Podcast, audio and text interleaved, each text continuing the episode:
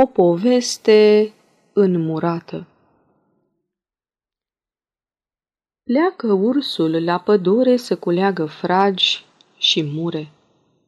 Dar nu ia la întâmplare orice mură iese în cale, ci le alege mai zemoase, fragede, mari și frumoase, dulci la gust și aromate, proaspete și parfumate.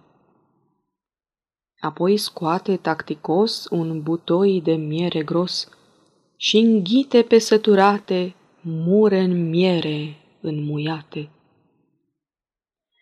Ar mai tot mânca, plăpându-l, dar i-a cam pierit, avântul fiindcă burta-i ursulească gata stă ca să plesnească.